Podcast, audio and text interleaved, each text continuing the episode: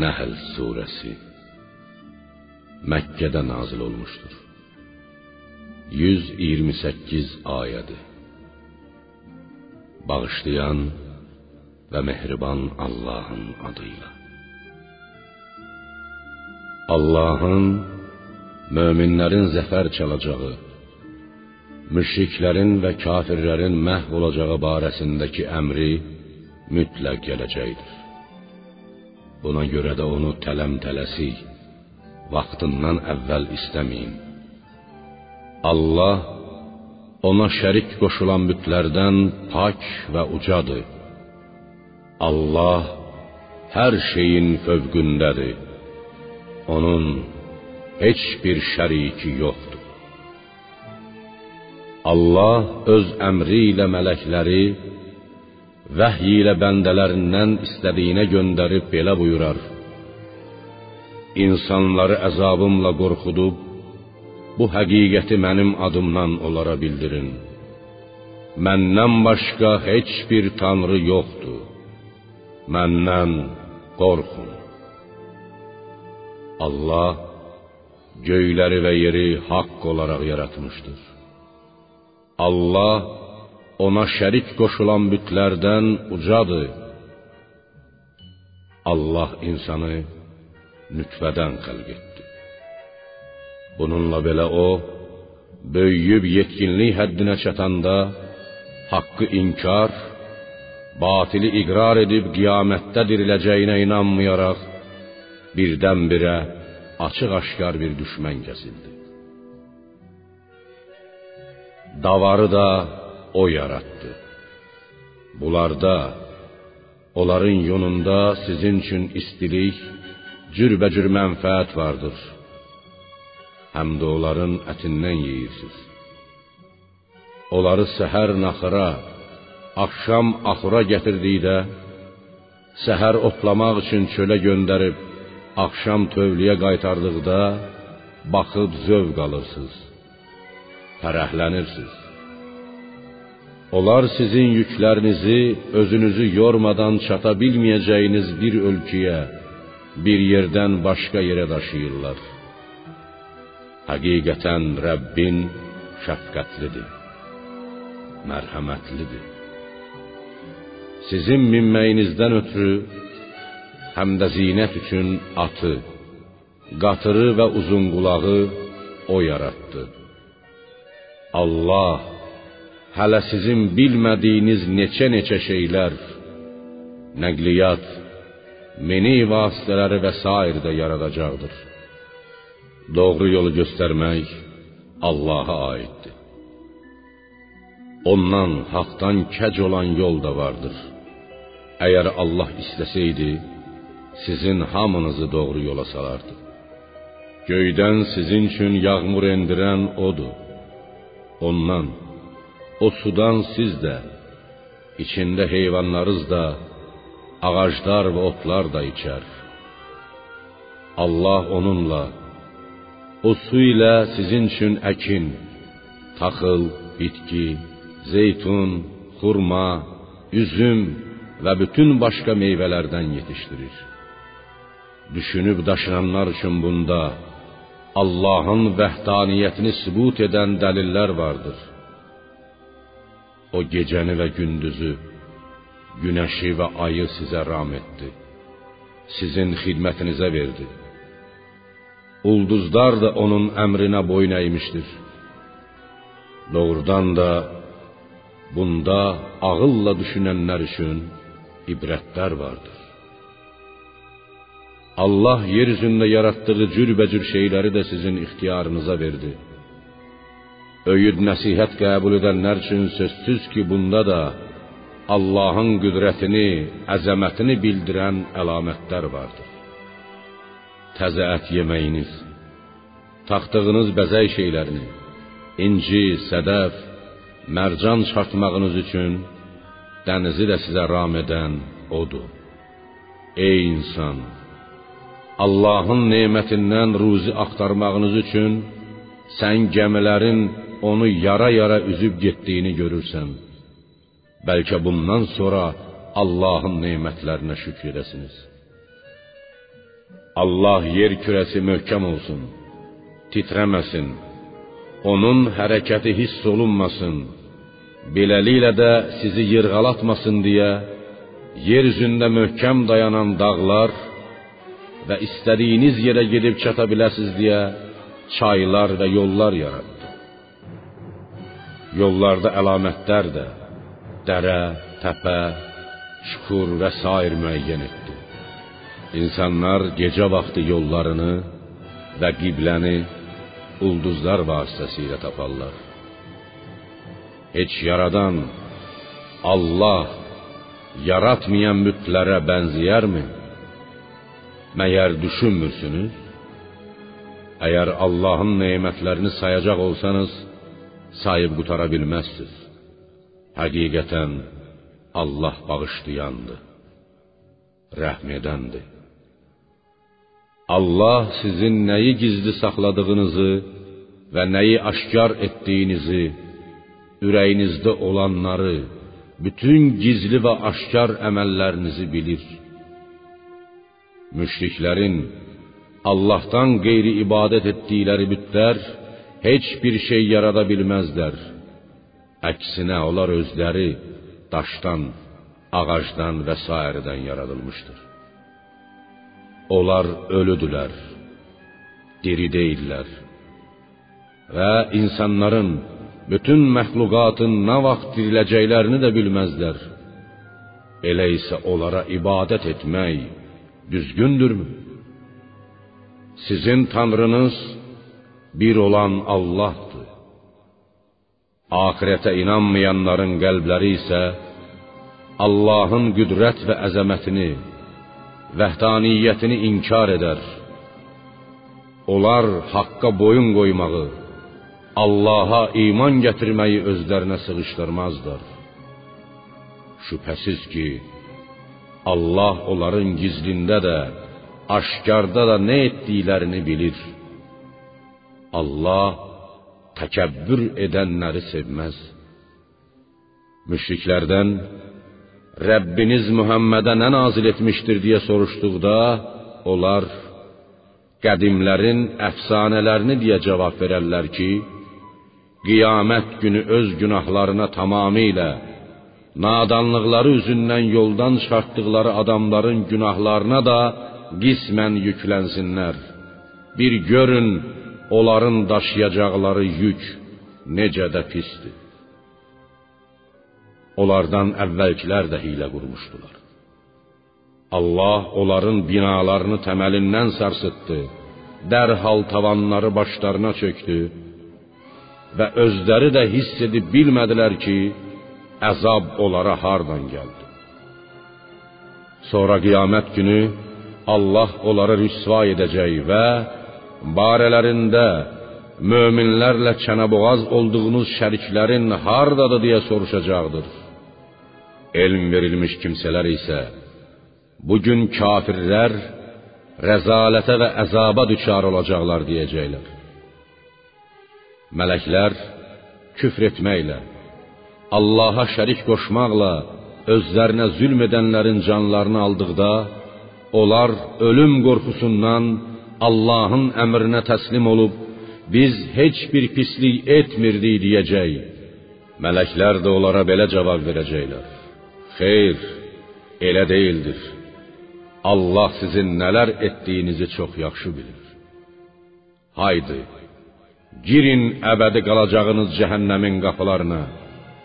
Təkəbbürlülərin Allaha iman gətirməyi özlərinə ar bilənlərin məskəni necə də pisdir.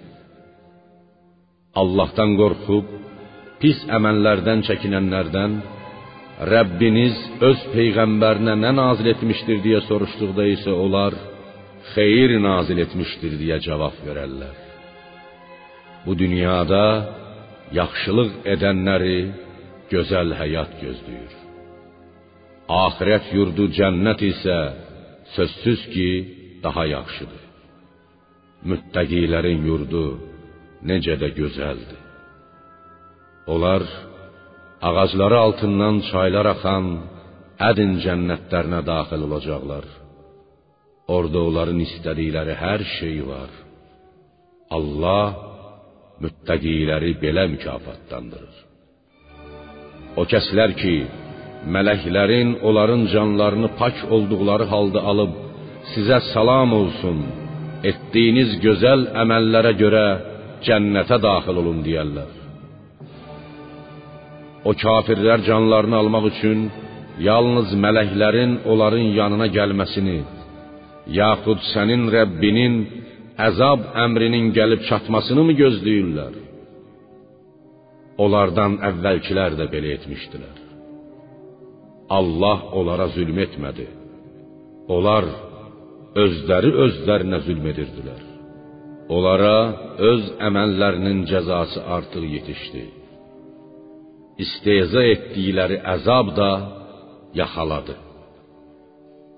Müşriklər nadanlıqları üzündən və ya istehza məqsədi ilə dedilər: Əgər Allah istəsəydi, nə biz, nə də atalarımız ondan başqa heç bir şeyə tapınmaz. Onsuz Allahın razılığı, hökmü olmadan heç bir şeyi haram etməzdik. Onlardan əvvəlkilər də belə etmişdilər. Peyğəmbərlərin vəzifəsi isə yalnız açıq-aşkar bir təbliğdir. Biz hər ümmətə Allaha ibadət edin. Tağutdan çəkinin deyə peyğəmbər göndərmişdik. Onların bir qismini Allah doğru yola yönəltmiş, bir qismi isə haqq yoldan azmalı olmuşdur. Ey müşriklər, yer üzündə dolaşıb görün ki, peyğəmbəri yalançı hesab edənlərin axırı necə oldu? Ya Muhammed, sən onların doğru yola gəlməsini həddindən artıq istəsən də, bunun heç bir faydası yoxdur. Çünki Allah yoldan çıxartdıqlarını bir daha doğru yola salmaz. Onlara Allahın əzabından xilas olmaqda kömək edənlər də olmaz. Onlar Allah ölən bir kimsəni diriltməyəcəkdir deyə Allaha möhkəm and içdilər. Xeyr. Allah qiyamət günü ölüləri qəbirlərindən çıxarıb dirildəcəyi haqqda doğru vəd etmişdir. Lakin insanların əksəriyyəti bunu bilməz. Allah hər bir mömini və kafiri öləndən sonra dirildəcəkdir ki, ixtilafda olduqları məsələləri izah etsin və qiyamət günü ölülərin diriləcəyini inkar edənlər də özlərinin yalançı olduqlarını bilsinlər. Biz hər hansı bir şeyi yaratmaq istədikdə ona sözümüz ol deməkdir. O da dərhal olar. Zülmə məruz qaldıqdan sonra Allah uğrunda hicrət edənləri dünyada gözəl bir yerdə sakin edəcəyik. Axirət mükafatı cənnət isə daha böyükdür. Kaş kafirlər və hicrətdən geri qalanlar bunu biləydilər. O mühacirlər hər cür əziyyətə dözənlər və yalnız Rəbbinə təvəkkül edənlərdir. Ya Muhammed, biz səndən əvvəl də özlərinə vəhy etdiyimiz ancaq kişilər, kişi peyğəmbərlər göndərmişdik. Əgər bunu bilmirsinizsə, kitab əhlindən soruşun. Müşriklər belə iddia edirdilər ki, peyğəmbərlər bəşərdən deyil, ancaq mələklərdən ola bilər. Buna cavab olaraq bildirilir ki, insanlara göndərilən peyğəmbərlər mələk yox, məhz insan, özü də yalnız kişilərdən ibarət olmalıdır. Biz onları peyğəmbərliklərinin doğru olduğunu sübut edən aşkar möcüzələr və kitablarla göndərdik. Sənə də Qur'anı nazil etdik ki, insanlara onlara göndəriləni, hökmləri, halal haramı izah edəsən və bəlkə onlar da düşünüb dərk edələr. Peyğəmbərlərə qarşı pis hilələr quranlar Allahın onları yerə dönməyəcəyinə, yaxud özləri də bilmədikləri bir yerdən onlara əzabın gəlməyəcəyinə əmindilərmi? Və ya gəzib dolaşarkən səfər əsnasında əzabın onları yaxalamasından, Allahın onları məhv etməsindən qorxmurlarmı? Axı onlar Allahın əzabından qaçıb canlarını qutara bilməzlər. Yoxsa onlar tədriclə əzaba giriftar olmayacaqlarına əmindilər? Həqiqətən Rəbbin şəfqətlidir, mərhəmətlidir. Allah bəndələrinə əzab verməkdə tələsməz. Məyər onlar Allahın yaratdığı hər hansı bir şeyə baxıb görmürlərmi ki, onların kölgələri Allaha acizanə surətdə səcdə edərək sağa sola əyilir. Göylərdə və yerdə olan bütün canlılar, hətta mələklər belə heç bir təkəbbür göstərmədən Allaha səcdə edərlər. Onlar öz başlarının üstündə olan Rəbbindən qorxar və özlərinə buyurulanları edərlər. Allah belə buyurdu: İki tanrı qəbul etməyin. O Allah yalnız tək bir tanrıdır. Ancaq məndən qorxun. Göylərdə və yerdə nə varsa, hamısı onundur. Din də, itaət və ibadət də daim onundur. Belə olduğu təqdirdə Allahdan başqasından mı qorxursunuz? Sizə gələn hər bir nemət Allahdandır. Sonra sizə bir müsibət üz verdikdə ona yalvarıb yaxarırsınız. Sonra sizi o müsibətdən qurtardığı zaman bir də görürsən ki, aranızdan bir dəstə Rəbbinə şərik qoşur. Onlar bunu özlərinə verdiyimiz nemətlərə nankorluq etmək üçün edirlər.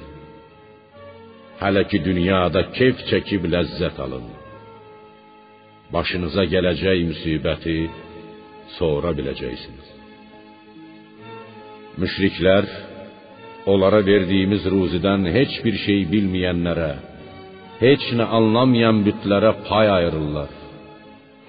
Allaha and olsun ki, yaxdığınız iftiralara görə sorğu-sual ediləcəksiniz. Onlar Allaha qızlar isnad edirlər. Mələklər Allahın qızlarıdır deyirlər. Allah pak və müqəddəsdir. Onun oğula qıza ehtiyacı yoxdur. Özlərinə gəldikdə isə istədiklərini oğlan uşaqlarına aid edirlər.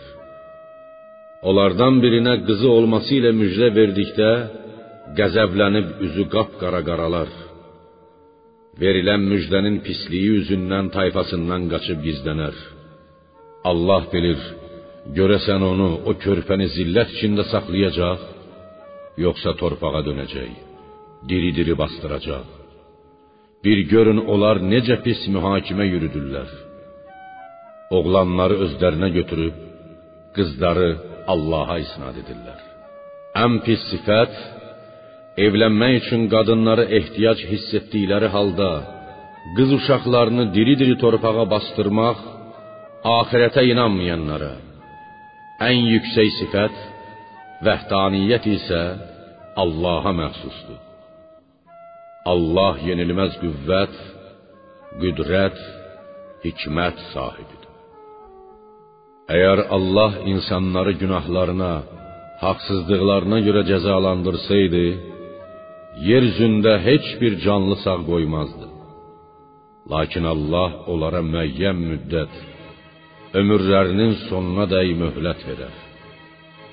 Əcəlləri gəlib çatdıqda isə ondan bircə saat belə nə geri qalar, nə də irəli keçə bilərlər. Müşriklər özlərinin bəyənmədiklərini Allaha isnad edərlər. Dilləri də onları ən gözəl aqibət, cənnət, Allah rizası gözləyir deyə yalan söylər. Şübhəsiz ki, onları cəhənnəm gözləyir. Onlar cəhənnəm atəşinə daxil olduqdan sonra hamı tərəfindən tərk olunacaqlar. Ya Muhammed, Allah'a and olsun ki, səndən əvvəl də ümmətlərə peyğəmbərlər göndərmişdik. Şeytan onlara öz çirkin əməllərini xoş göstərmişdi. Bu gün şeytan onların dostudur. Onlar qiyamət günü şiddətli bir əzaba düçar olacaqlar.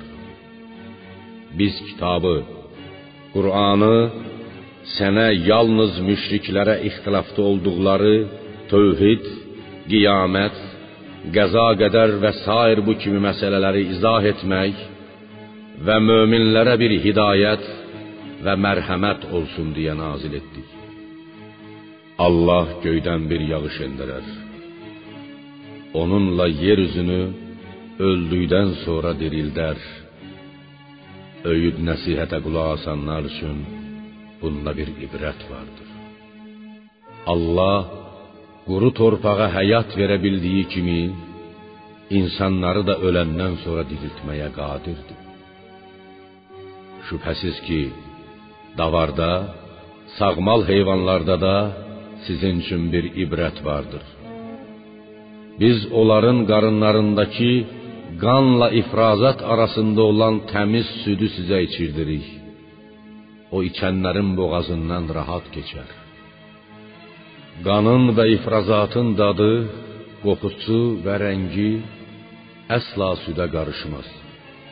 Əksinə, südə elə bir tam verərik ki, o içənlərə xoş gələr. Siz xurma ağaclarının meyvəsindən və üzümlərdən sirkə və gözəl ruzi düzəldirsiniz. Şübhəsiz ki, bunda da ağılla düşünənlər üçün bir ibrət vardır. Rəbbin bal arısına belə vəhy etdi. Dağlarda, ağaclarda və insanların qurduğu çardaqlarda, evlərin damında, üzümlüklərdə özünə evlər tik. Pətəklər sal. Sonra bütün meyvələrdən ye və Rəbbinin sənə göstərdiyi yolla rahat, asanlıqla get. O arıların qarınlarından insanlar üçün şəfa olan müxtəlif rəngli ağ, sarı, qırmızı bal çıxar. Şübhəsiz ki, bunda da düşünüb dərk edənlər üçün bir ibrət vardır. Allah sizi yaratmışdır. Sonra da əcəlini çatanda öldürəcəkdir. Sizin bir qisminiz ömrün ən rəzil ixtiyar çağına 80-90 yaşlarına çatdırılar ki, vaxtı ilə bildiyi hər şeyi unudar. İnsan qocalığın ən düşkün dövründə bildiyini unudar. Xasiyyəti dəyişib uşaq kimi olar. Bu əsasən kafirlərə aiddir. Lakin Quran oxuyan, oruç tutub namaz qılan, sidq ürəkdən ibadət edən şəxsin isə ixtiyar çağında belə ağlı başında olar. Uzun ömür onun qiymətini və kəramətini Allah yanında daha da artırar. Həqiqətən Allah hər şeyi biləndir, hər şeyə qadirdir. Allah ruzi baxımından birinizi digərinizdən üstün etmişdir. Üstün olan varlılar tabeçiliyində olanları öz ruzilərinə şərik etməzlər ki, bu cəhətdən bərabər olsunlar. Və ya onlar hamısı ruziyə şərik olduqları halda varlılar öz ruzilərini tabeçiliyində olanlara verməzlər.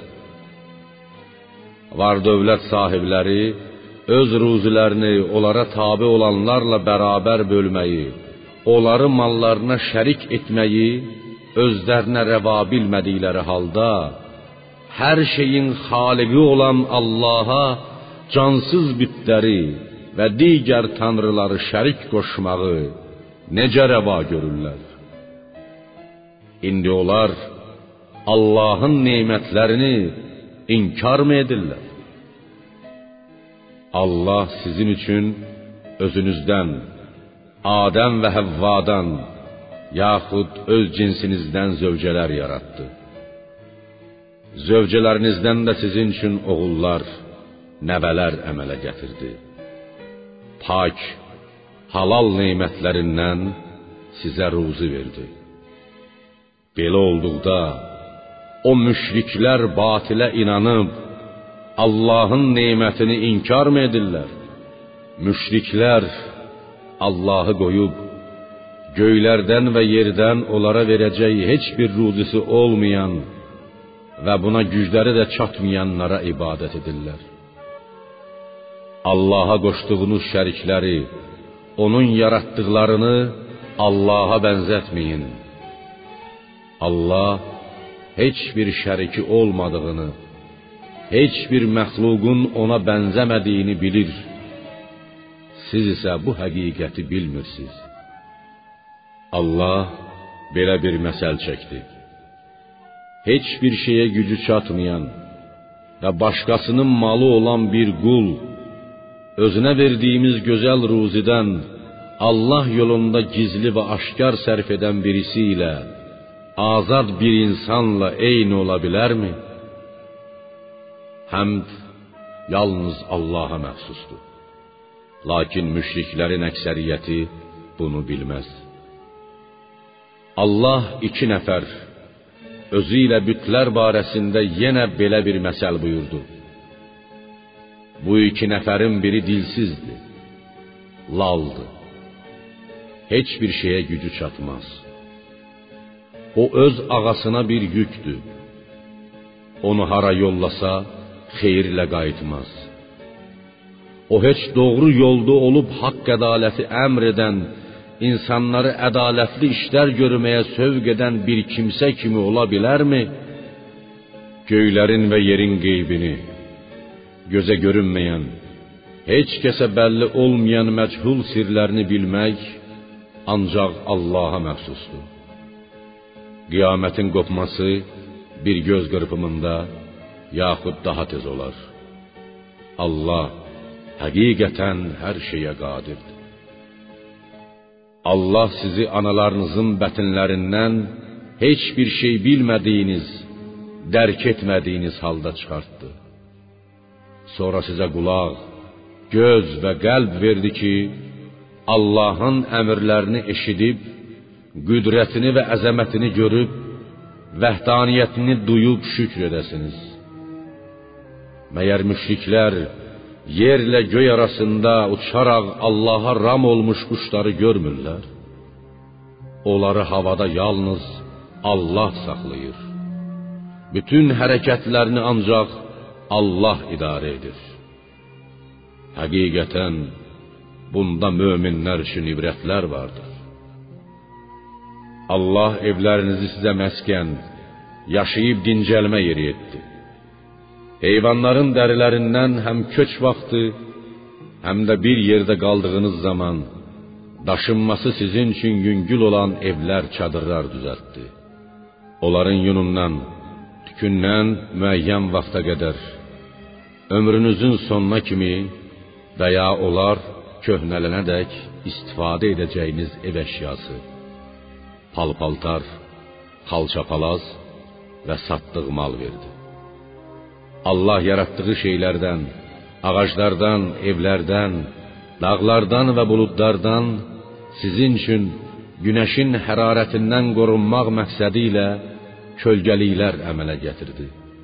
Sizdən ötürü dağlarda sığınacaqlar, sizi istidən və soyuqdan saxlayacaq yun, kətan, pambıq köynəklər, sizi müharibədə qoruyacaq zirehli geyimlər düzəltdi. Allah nemətini sizə belə tamamlayıb verdi ki, bəlkə ona itaət edəsiniz, müsəlman olasınız. Ya Muhammed, əgər bütün bunlardan sonra müşriklər yenə də səndən üz döndərsələr, ürəyini qısma. Çünki sənin vəzifən ancaq mənim dinimi, hökmlərimi açıq-aşkar təbliğ etməkdir. Onlar Allahın nemətini bilir, lakin sonra onu danırlar. Onların əksəriyyəti kafirdir. Qiyamət günü hər ümmətdən bir şahid gətirəcəyik. Onlar möminlərin lehinə, kafirlərin əleyhinə şahidlik edəcəklər. Kafirlərə üzrxahlıq etməyə izin verilməyəcək. Heç üzr diləmələri də istənilməyəcəkdir. Zalimlər, kafirlər, müşriklər əzabı, cəhənnəm əzabını görüncə yalvarıb yaxaracaqlar. Lakin əzabları yüngülləşdirilməyəcək. Tövbə üçün onlara bir an belə möhlət də verilməyəcəkdir. Müşriklər Allaha qoşduqları şəriklərini, bütləri, tanrıları gördükdə, ey Rəbbimiz, bunlar bizim səndən savayı, bizi sənə yaxınlaşdırmaq məqsədi ilə ibadət etdiyimiz şəriklərimizdir deyəcəklər. Bütlər də onlara, siz əsl yalançısınız. Biz sizi Allahı tərk edib bizə tapınmağa dəvət etməmişdik deyə cavab verəcəklər. Müşriklər o gün günahlarını etiraf edərək Allaha təslim olacaq, özlərindən uydurub düzəltdikləri bütlər də aradan çıxacaqlar. Törətdikləri fitnə fəsada görə insanları Allah yolundan döndərən kafirlərin əzablarının üstünə bir əzab da artıracağıq. Qiyamət günü hər ümmətə özlərindən bir şahid göndərəcəyik. Ya Muhammed, səni də bunlara öz ümmətinə şahid gətirəcəyik.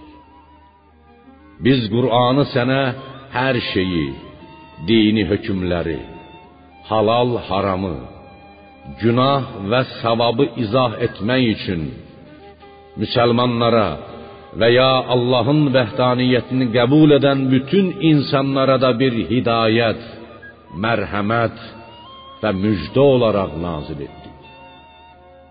Həqiqətən Allah Quranda insanlara ədalətli olmağı, yaxşılıq etməyi, qohumlara haqqını verməyi, kasıb qohum əqrəbaya şəriətin vacib bildiyi tərzdə əl tutmağı buyurar.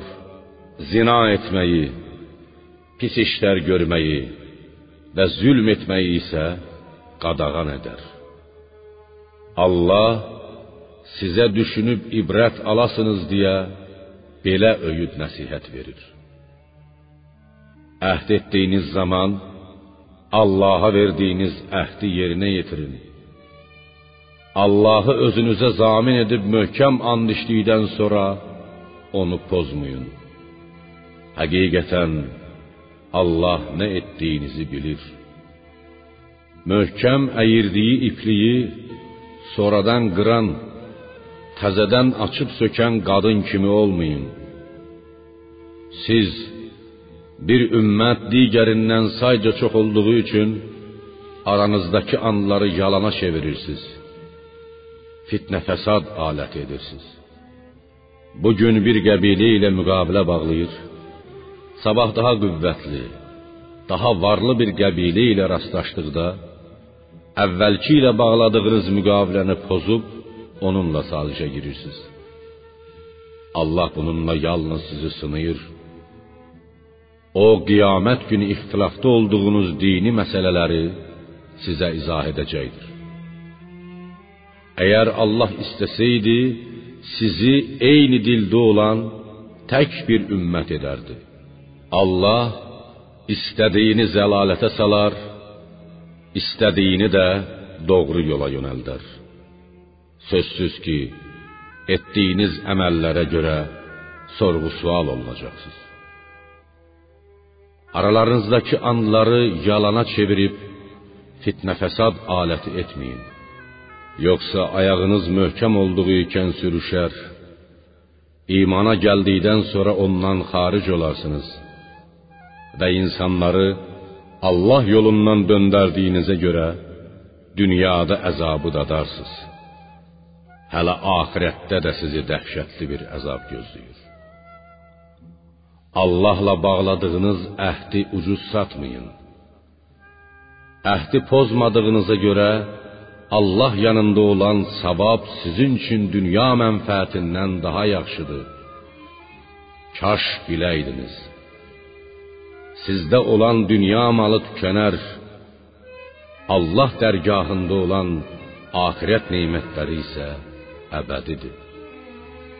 Allah yolunda əziyyətlərə dözənləri etdikləri yaxşı əməllərin müqabilində mükafatlandıracağıq. Mömin olub yaxşı işlər görən, Allaha itaət edən kişi və qadına dünyada və axirətdə xoş həyat nəsib edəcək və etdikləri yaxşı əməllərə görə mükafatlarını verəcəyik. Ya Muhammed, Qur'an oxumaq istədiyin zaman məlun şeytandan Allaha sığın.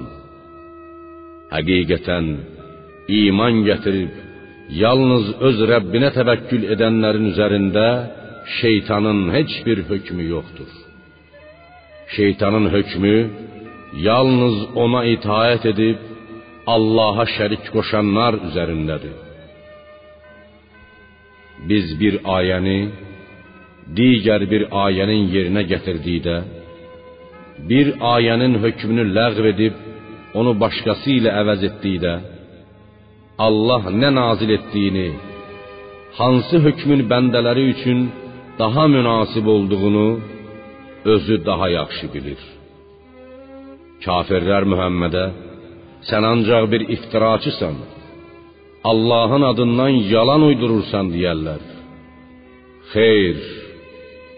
Onların əksəriyyəti cahil olduğu üçün əsl həqiqəti bir hökmü başqası ilə əvəz etməyin hikmətini bilməz. Ya Muhammed, de, Ruhul Qüds, Cəbrail, onu, Qur'anı sənin Rəbbindən iman gətirənlərə səbat vermək, müsəlmanları isə doğru yola yönəltmək və onlara cənnətlə müjdə vermək üçün haqq olaraq nazil edilmişdir. Biz müşriklərin Qur'anı o Muhammedə bir insan öyrədir dediklərini də bilirik. Onların nəzərdə tutduqları adamın dili başqa dildir. Bu Qur'anın dili isə açıq-aşkar, bəlağətli, fəsahətli ərəb dilidir. Allahın ayələrinə inanmayanları sözsüz ki, Allah doğru yola salmaz. Onları axirətdə şiddətli bir əzab gözləyir. Yalanı ancaq Allahın ayələrinə inanmayanlar uydururlar. Onlar əsl yalançıdırlar. Qəlbi imanla sabit olduğu halda küfr sözünü deməyə məcbur edilən dili ilə deyib ürəyində onu təsdiq etməyən şəxs istisna olmaqla hər kəs iman gətirdikdən sonra küfr etsə, onu ağır təhlükə gözləyir. Lakin qəlbən küfrə razı olanlara, qəlbində könüllü surətdə küfrə yer verənlərə Allahın qəzəbi tutar və onlar şiddətli bir əzaba düçar olarlar. Bu əzab ona görədir ki, Onlar dünyanı axirətdən üstün tutarlar. Allah kafirləri doğru yola salmaz. Bunlar o kəslərdir ki, Allah onların qəlblərini, qulaqlarını və gözlərini möhürləmişdir. Onlar Allahın kafirlər üçün hazırladığı əzabdan qafildilər. Şübhəsiz ki, axirətdə ziyana uğrayanlar da onlardır. fitnəyə məruz qaldıqdan sonra hicrət edənləri, daha sonra cihad edib bu yolda hər cür əzab əziyyətə səbr edənləri isə bütün bunlardan sonra Rəbbin şübhəsiz ki bağışlayandır. Onlara rəhm edəndir. O gün qiyamət günü hər kəs öz canının hayında olar. Hər kəsə əməlinin əvəzi verilər və onlara heç bir haqsızlıq edilməz. Allah bir şəhəri, Məkkəni misal gətirir. O şəhər əminamanlıq və arxayınlıq içində idi. Lakin əhalisi Allahın nemətini inkar etdi. Allah da həmin şəhərə sakinlərinin etdikləri əməllərə görə 7 il aclıq və qorxu bəlası daddırdı. Onlara özlərindən bir peyğəmbər gəlmişdi. Onlar onu yalancı saydılar. Buna görə də əzab onları zülm etdikləri halda yaxaladı. Allahın sizə verdiyi halal və pak ruzilərdən yeyin. Əgər Allaha ibadət edirsinizsə, onun nemətinə şükr edin. Allah sizə ancaq ölü heyvanı, qanı, donuz ətini və Allahın adı çəkilmədən, Bismillah deyilmədən kəsilmiş heyvanı haram buyurmuşdur. Özgənin malına əl uzatmamaq şərti ilə başqa bir şey tapa bilməyib, zəruri ehtiyacını ödəyəcək qədər bunlardan yeməyə məcbur olan şəxsə günah yazılmaz.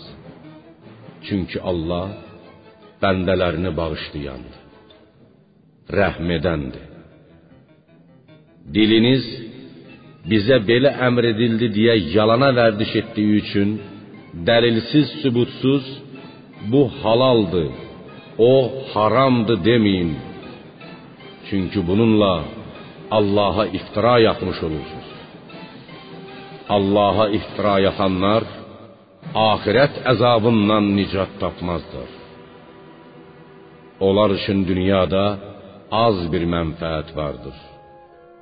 Axirətdə isə onları şiddətli bir əzab gözləyir. Yahudilərə haram etdiyimiz şeyləri daha əvvəl sənə xəbər vermişdik. Biz bunları haram buyurmaqla onlara zülm etmədik. Onlar günah işlər görməklə özləri özlərinə zülm edirdilər. Sonra bil ki, Rəbbin cahillikləri üzündən pis iş görən, ondan sonra tövbə edib özlərini islah edən kimsələri əhv edər.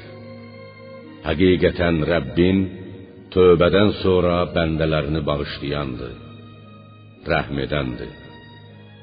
Həqiqətən İbrahim Allaha müti, batildən haqqa tapınan bir rəhbər idi. O heç vaxt müşriklərdən olmamışdı. İbrahim özü bir ümmət idi. Bir ümmətə xas olan bütün yaxşı cəhətlər, gözəl xüsusiyyətlər onda cəmlənmişdi. O Allahın nemətlərinə şükr edən idi. Allah da onu sədaqətinə, səmimiliyinə görə peyğəmbərlik üçün seçdi və düz yola yönəltdi. Biz ona dünyada gözəl nemət, peyğəmbərlik, hamı tərəfindən sevilib hörmət olunmaq bəxş etdik. Şübhəsiz ki, o axirətdə də ən yüksək dərəcələrə nail olacaq salihlərdəndir. Sonra ya Muhammed, sənə batildən haqqa dönərək müşriklərdən olmayan İbrahimin dininə tabe ol deyə vəhy etdik. Şənbə günü ibadət etmək ancaq onun barəsində ixtilaflı olanlara ibadət və istirahət günümüz cümə deyil, şənbə olsun deyə mübahisə edən yəhudilərə vacib edildi. Həqiqətən Rəbbin qiyamət günü ixtilaflı olduqları məsələlər barəsində onların arasında hökm verəcəkdir. Ya Muhammed, insanları hikmətlə, Qur'anla, tutarlı dəlillərlə, gözəl öyüd nəsihət ilə Rəbbinin yoluna, İslam'a dəvət et. Onlarla ən gözəl surətdə, şirin dillə, mehribanlıqla, əqli səviyyələrinə müvafiq şəkildə mübahisə et. Həqiqətən Rəbbin yolundan azanları da, doğru yolda olanları da daha yaxşı tanıyır. Ey möminlər! İntiqam almaq məqsədi ilə birinə cəza verəcək olsanız, sizə nə cəza verilibsə, eyni ilə həmin cəzanı verin. Artıq cəza isə zülm etməkdir ki, bu da günahdır. Əgər onlardan intiqam almayıb səbr etsəniz, bu səbr edənlər üçün daha xeyirlidir. Əhv etmək, rəhm göstərmək, savab qazanmağa çox gözəl vəsilə olduğu üçün sözsüz ki, qisas almaqdan daha üstündür. Ya Muhammed, Allah yolunda olan bütün əzab-əziyyətə səbr et. Sənin səbr etməyin yalnız Allahın köməyi ilədir.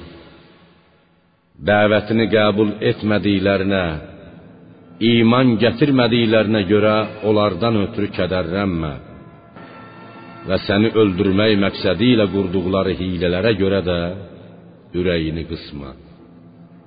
Həqiqətən Allah ondan qorxub pis əməllərdən çəkinənlər və yaxşı işlər görənlərlədir.